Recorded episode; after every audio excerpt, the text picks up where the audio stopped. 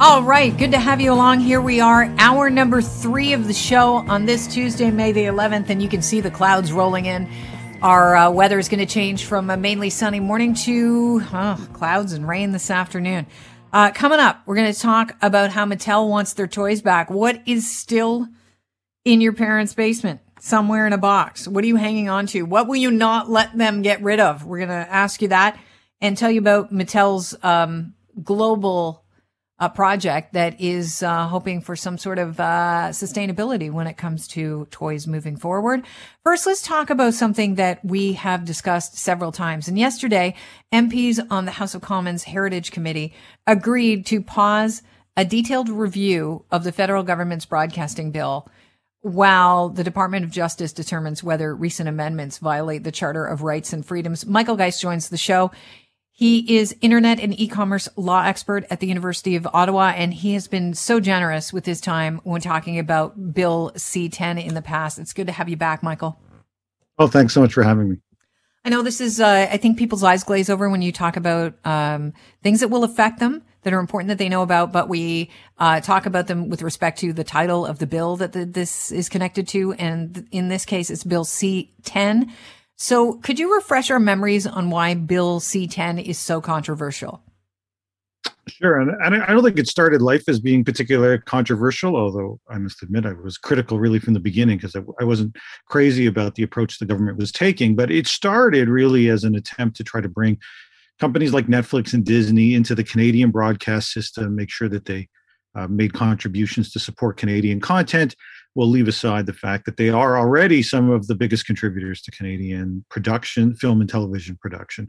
But the bill took a real dramatic turn a few weeks ago when the government removed one of the exceptions within the bill. So the, the government started by saying, listen, the bit we want to target these large players. We don't want to target individuals. We don't want to target user generated content the millions of tiktok users and instagram users and people posting stuff to facebook or to facebook or youtube or uh, podcasts and the like. And yet a couple of weeks ago they removed one of the exceptions that pre- created the guardrail or the safeguard against doing exactly that. And the effect was to say that any that any video posted, any audio posted, doesn't matter the site, and it doesn't matter by who, would be treated as a program subject to regulation by the CRTC. Right. And so that then becomes about freedom of speech.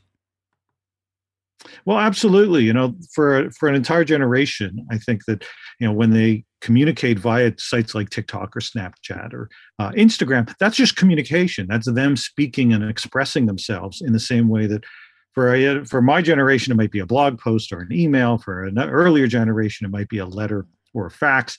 The notion that the crtc might regulate my blog posts or emails or letters would have been unthinkable. Yet that's precisely what is taking place here. Now, the government has started to say, well, listen, we're not going to actually regulate the content. But what they do acknowledge is that they want the CRTC to regulate people's feeds on these services. They want so-called discoverability to prioritize some speech over other right. others. And once you get governments making those kinds of calls, that is regulating speech. It's funny, we had a YouTuber on that actually his YouTube posts and his channel really focuses on CanCon, uh, Canadian content. And he had, he had said that this actually would benefit him, this bill, but he still doesn't like it. He still finds uh, that uh, there's something icky about the idea that he would be moved to the top of the line when it comes to uh, people's ability to find his posts. Yeah, I mean, I, I, think there is that idea that we leave it to the CRTC to make these kinds of decisions. Um, you know, egged on by the government, I think is is enormously problematic. And that's not to say, of course, that the companies themselves aren't making some of those choices within their algorithms. Uh, but what we need in that case is more algorithmic transparency to better understand how it is these decisions are made, uh, not handing over the power effectively over to the regular regulator to the CRTC. And I have to say that while it's true that it's possible that YouTuber might benefit, the truth is mm-hmm. we don't really know. I mean, the, right. this how you would operationalize something like this, which no other country in the world has seen has has concluded is appropriate, is is one of the big unknowns here. Okay, so we know that uh, the Heritage Committee was doing a detailed review of the bill, and that's paused now because the Department of Justice are going to do their own uh, investigation into whether this violates the Charter of Rights and Freedoms. Is that the right move in this case? And how important is it this pause when it when it comes to what's at stake? Yeah, well, I mean, I think it's it's a it's a good step. Although we should recognize it's going to be a pretty short pause. The expectation is that they're going to try to get this done by the end of the week, and their ministers will appear before the committee by the end of the week with some additional experts uh, appearing. I might be one of them uh, appearing early next week. So it means that there might be a couple of meetings that they would have otherwise held to review the bill that will now be spent examining this particular issue. So there is, I suppose, a little bit of a delay, but it's not a significant one. And I and and we'll see the outcome of all of that, though. My view is in, in light of the concerns that have come up, in light of just such a poor, poorly drafted, deeply flawed piece of legislation, and frankly, in light of the minister's inability to coherently explain the legislation, he's he's had to walk back now multiple times things that he said. I really think we ought to be going back to the drawing board. Yeah. Are, it seems to me that, you know, many people have said this is controversial. They're uncomfortable with it. That it, it seems like a waste of time to do a review just to find out if it's, if it's controversial, just to give us the, the end up in the same spot that we're in right now, discussing the same um, the same facts. Should we just skip ahead and remove part of the, the, sensitive parts of the bill? Isn't that the easiest thing to do when it comes to you know, regulating our social media posts. Yeah, I mean, I, I and you know, one of the surprising things is that the minister has been repeatedly asked whether or not he could just simply put back the exception that was taken out, and uh, he steadfastly refused to do so. Which I have to say, when you combine that with some of his other comments, does suggest that that, that this may not be an accident or an inadvertent reform. That this may really be the intent. Last night the minister was tweeting out that the public opinion that's that's expressing so much concern about this is being manipulated at scale through a deliberate campaign of misinformation by commercial interests. We've got a minister that that is, you know, now trafficking in conspiracy theories and misinformation, doesn't acknowledge that there are real concerns. We've had justice ministers from provincial governments, Saskatchewan yesterday, say that this bill ought to be stopped. And yet, rather than trying to work to identify real solutions, he's now in, he's now himself engaging, I think, in misinformation and and as I say, trafficking in conspiracy theories. We really need to hit the reset button here. What commercial interests could he be referring to?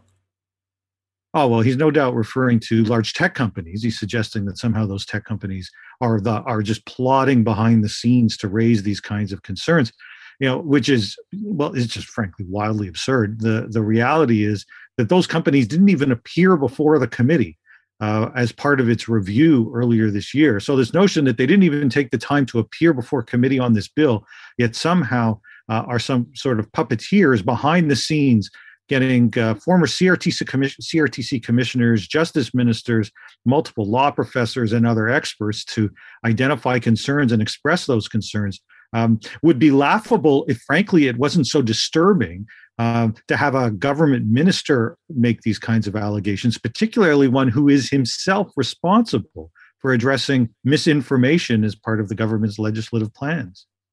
All right, you mentioned that the Department of Justice, their review uh, will be uh, done in, you know, maybe by week's end. What's next? Well, so what will be next is once that review is concluded, let's assume that that review is concluded by the end of the week.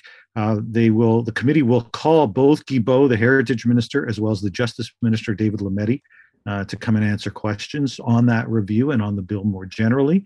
And then the committee itself yesterday agreed to have a second day where they'll invite experts. The idea being that each party mm-hmm. can invite an expert and there'll be some discussion there. Um, my name was bandied about, so it's possible that I might be invited, but uh, to my knowledge, invitations for who those experts will be hasn't been uh, concluded yet. And then the fate of the bill? Well, then we go back. Well, then we'll see, I suppose. I mean, uh, obviously, it's possible that, that, there will be a conclusion that there needs to be some fixes, and mm-hmm. the, we'll we'll see if those fixes are brought forward. There's still a considerable amount of, of review that is needed um, in terms of multiple clauses still to be reviewed. So the committee still has several weeks likely of work ahead in terms of, of looking through that. Then it comes back to the House, then it has to get voted on, and then it has to go to the Senate. So there's still a fair number of steps ahead. Part of it, of course, depends on how long this government lasts. And so, still an opportunity, I think, for Canadians to take the time to learn more about this proposed legislation and, if they're concerned, to speak out. All right. And what you mean by speaking out is contacting your MP? Oh, absolutely. Uh, it, it is the way our system our system works. About the only way that you can have effectiveness is to make sure that your member of parliament, if you've got a concern about the bill, knows about that concern. How important is it to use social media as well with with concerns about this bill?